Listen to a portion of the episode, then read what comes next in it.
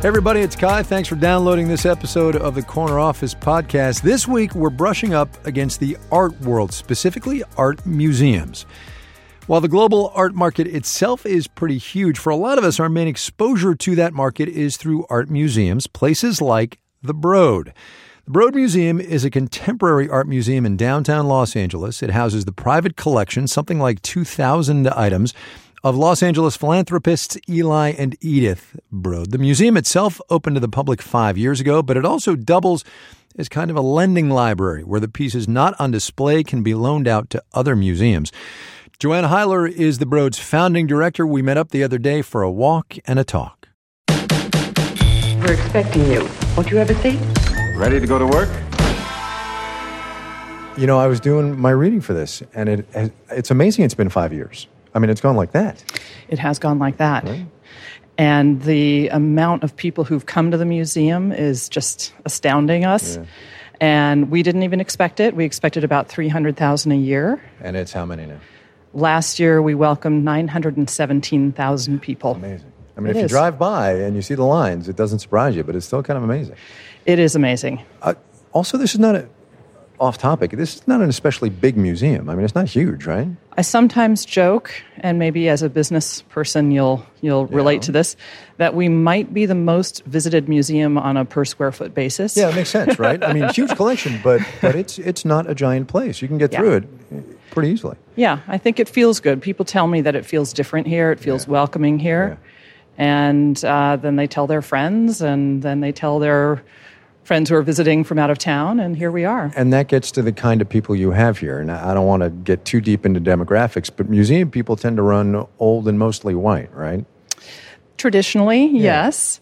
Uh, and we have seen a very different audience come into the Broad. So our audience is about 70% non white. And, and I think most importantly, quite young. Mm-hmm. So our average age visitor is in their low to mid 30s, whereas it's more like mid 40s nationally. Okay, so you're you're an art curator, right? You're a professionally trained art person. I imagine there's a little bit of marketing and branding that goes along with that, but how do you get that diverse clientele in here? Well, we did a lot of things when we were planning this museum that changed how it feels to be in a museum for a visitor. Some of the ways we did that were quite subtle, I think, and people don't even sort of notice that it's happening when they're here. Um, but we took away a lot of barriers, starting with free general admission. Mm-hmm. So that's one right there. But we also, sort of when we were planning the museum, took a note from digital retail and hmm. thought about the fact that can't we just do everything in a mobile device in terms of ticketing, yep. et cetera? Huh. Um, and and we'll we'll do a little walk around here, and, and I'll ask you to point those things out that you did. We, we are standing in front of Mark Bradford here. Deep yeah. Blue, I'm told it's called. It's called Deep Blue. Yeah. It's okay. Interestingly, it's mostly brown. That's all I'm saying. It looks mostly well, brown. Well, I think if you stood back from it, all you'd right. see a lot okay. of the blue dominant. Uh, wh- why here? So this painting is by an artist named Mark Bradford. Yeah. He's an artist that we have been following as a museum, as a collection for many, many years, about 15 years or so. Um, now he's a huge star. He wasn't mm-hmm. in the very beginning. And this painting has a, is very near and dear to my heart, partly because it was acquired just a year ago, last oh, wow. January 2019. And it was in his enormous, as you can see, it would it, have it, to be honestly. How big studio. is this thing? It's it's 50. I mean, you know, I'm sure. I believe it's 51 feet wide. Wow. And and yeah, 10 feet tall, 12 feet tall. Probably? It's I think even taller than yeah, that. Yeah, yeah. It's so it's and it's one piece, right? It's a big giant thing. It is one giant piece. Wow. It did have to be stretched here on site, right? So it was rolled up to come up our freight elevator. Oh, so you took it off the frame. If you if when we move it in and out of this building, it would have to come off the frame. That's yeah, a gutsy move, stretcher. right? Yeah. That's a gutsy move because this it's it's uh, mixed media. The label says so. There's like balled up paper and all kinds of stuff on this thing. Yeah, it is. And it's very much about Los Angeles and about a particularly painful passage in Los Angeles' history, uh, the Watts Rebellion of the yep. 60s. And so when I saw this painting in development in Mark's studio, what was all over the studio walls were maps of the aftermath of the Watts Rebellion. That's so interesting. You saw this painting before it was this painting. I go to Mark's studio a lot. Yeah. Yeah.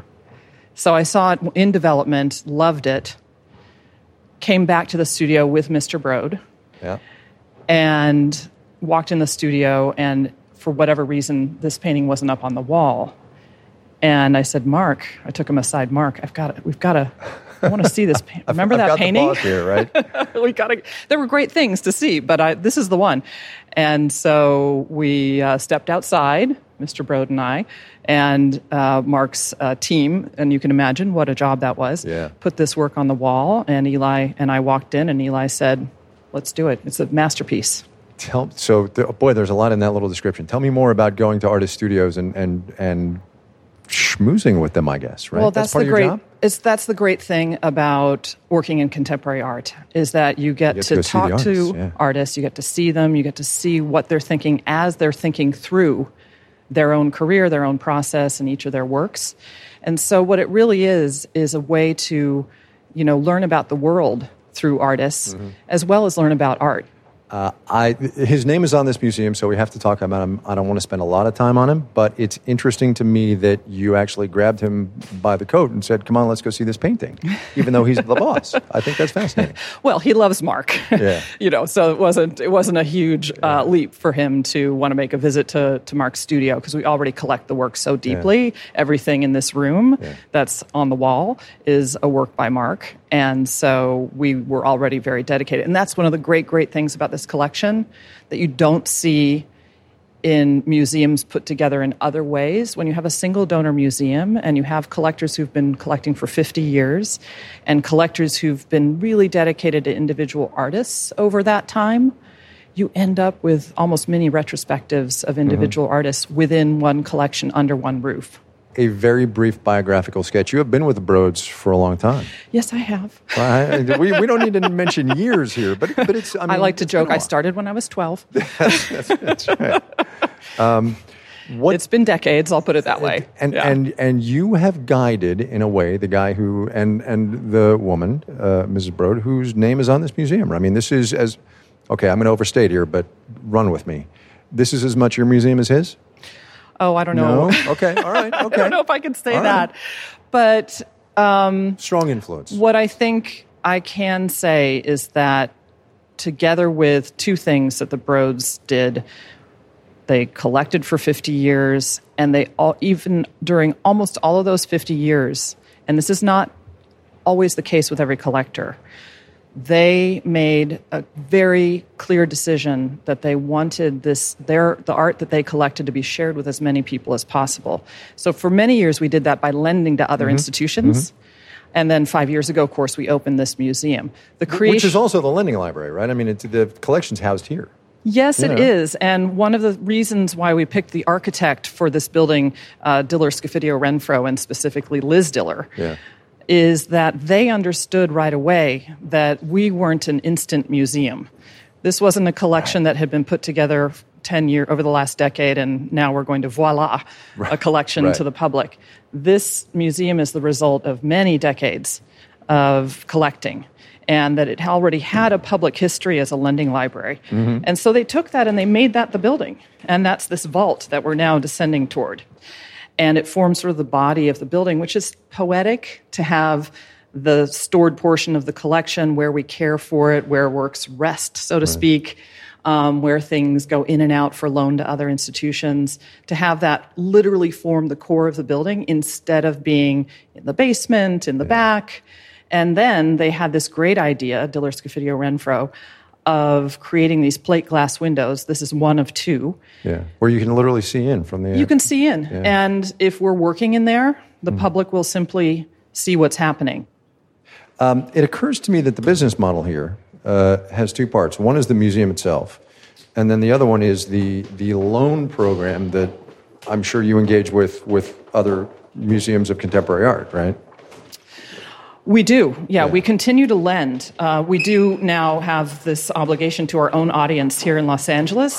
So there are some loan requests I say no to that I might have said Oh, yes really? to Oh, wow. long ago. But we try to say yes to as much as we possibly can. I'm going to badge you in here. Yes, thank you. Um, this is a little weird, but this could be any sort of high tech manufacturing space. You know, I- you I know? mean, art museums are uh, not um, surreal things. They need they need to be managed. Yep. Yep. they have physical plant needs that are you know similar to uh, any business that has a physical plant, right? Yeah. And so we have the good fortune because of the way the building was designed to have almost all of the collection on site, whether it's in the galleries or here.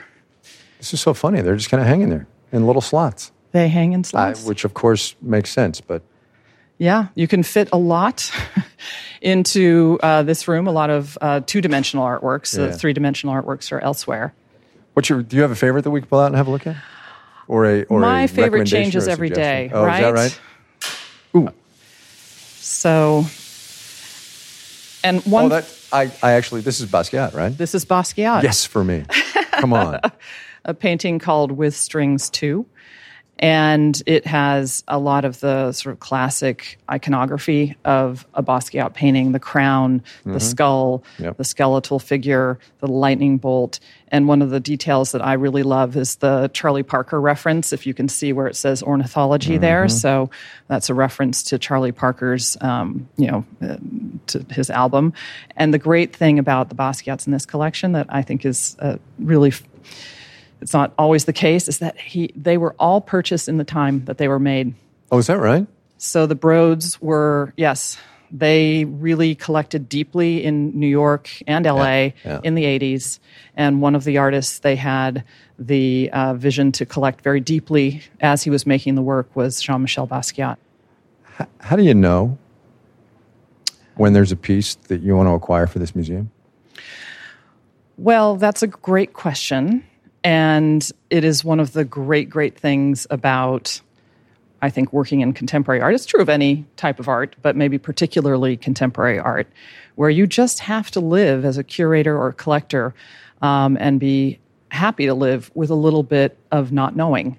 You know, you, you can't possibly know for sure no matter how intelligent you are, that in 50 years or 100 years, a given artwork is going to still have currency. Yeah. You just can't know that. So you have to be interested in that challenge.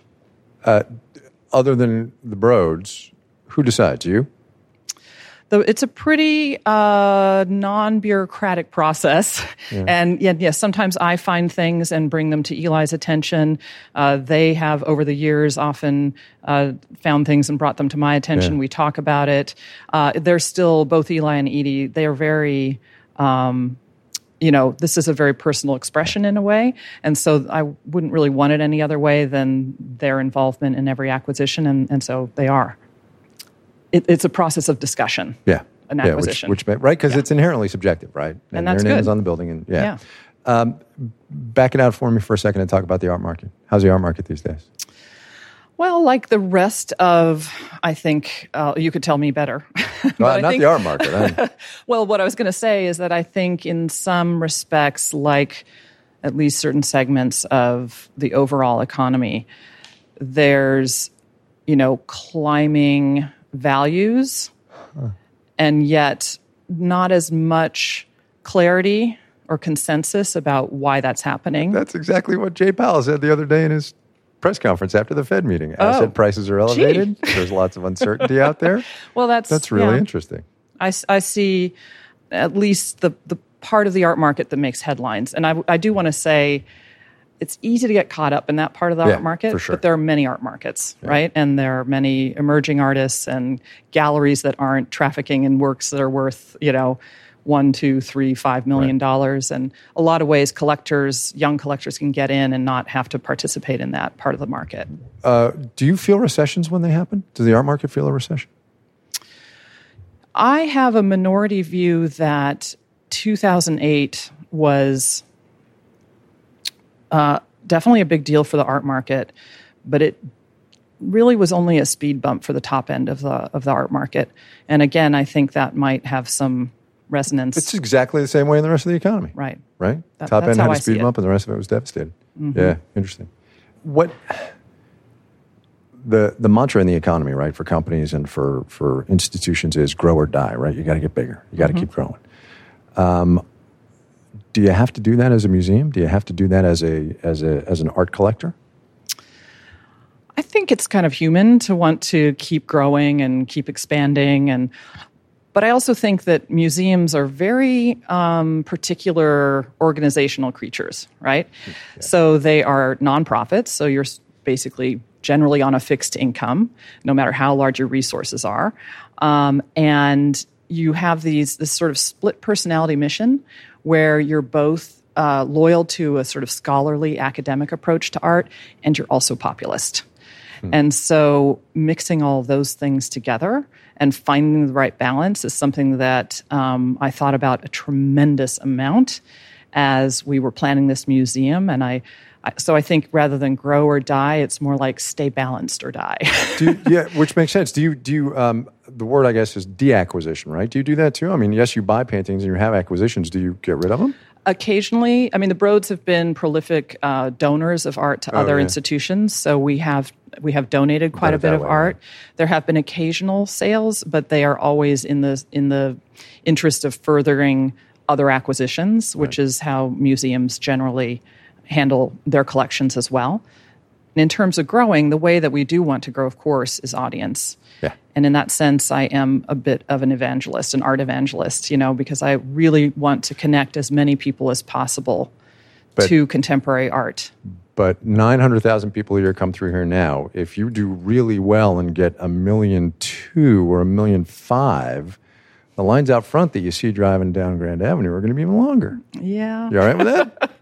well, the lines aren't always That's super true. long. That is, that is true. That is true. there are, and um, I have been really pleased with how this building has been able to absorb a attendance that's three times what we planned in the beginning. Oh, yeah. We thought we were going to have 300,000 a year.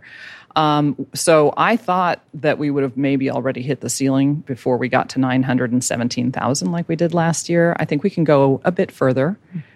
And I think another way we can uh, expand our audience is by going out into the community yeah. and in a very grassroots way, uh, talking to more and more people because no matter how high our attendance numbers get, I'm very, very cognizant of the fact that there are still millions of people in Southern California who maybe, hard to believe, might not know who we are yet. yeah, that makes sense. What is it about contemporary art that does it for you? I think it's really because you learn about the entire world through artists' eyes. Uh, Eli always has said that artists look at the world differently. And so I think that's what you really get as whether you're a collector or whether you're a museum goer. That's what you get. The whole world kind of opens up to you, and you get to learn about more about who we are you know, and um, and you get to see uh, artists thinking, and you get to see beautiful objects. That doesn't hurt either. So that's why. Joanne, thanks a lot. Thank you. All right, that's it for my conversation with Joanna Heyler at the Broad. And hey, since art is visual, you ought to check out the video version of this interview. You can find it on our YouTube channel. We are Marketplace APM there. The Corner Office podcast is produced by Bridget Bodner. This episode with help from Sean McHenry. Nancy Farghalli is the executive producer of Marketplace on the radio. Sitara Nieves is the executive director of On Demand. Deborah Clark is our senior vice president and general manager. I'm Kai Ryssdal. Another episode for you, as always, in a couple of weeks.